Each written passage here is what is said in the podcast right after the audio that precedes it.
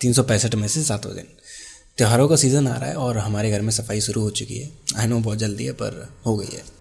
तो मैं अभी सफ़ाई कर रहा था तो मैंने गौर किया कि पूरा घर कितना ज़्यादा गंदा हो चुका है। सफ़ाई से पहले उतना गंदा नहीं था, पर जब सफ़ाई करनी शुरू की तो कचरा हर जगह हो चुका है। कहीं कुछ है, कहीं कुछ है। उस मोमेंट पे मुझे ये रियलाइज़ हुआ कि हमें भी अपनी ज़िंदगी में अगर गंदगी को बाहर निकालनी है, कचरे को बाहर निकालना है तो फिर हमें अपने हाथ को गंदा करना ही पड़ेगा। अगर हमारी ज़िंदगी में कोई प्रॉब्लम आती है तो हम क्या सोचते हैं कि हम उसकी तरफ़ अगर देखेंगे नहीं, उसके साथ इन्वॉल्व नहीं होंगे तो वो अपने आप चली जाएगी। पर ऐसा नहीं होता। अगर हमें अपना घर साफ़ करना है तो हमें भी गंदा होना पड़ेगा।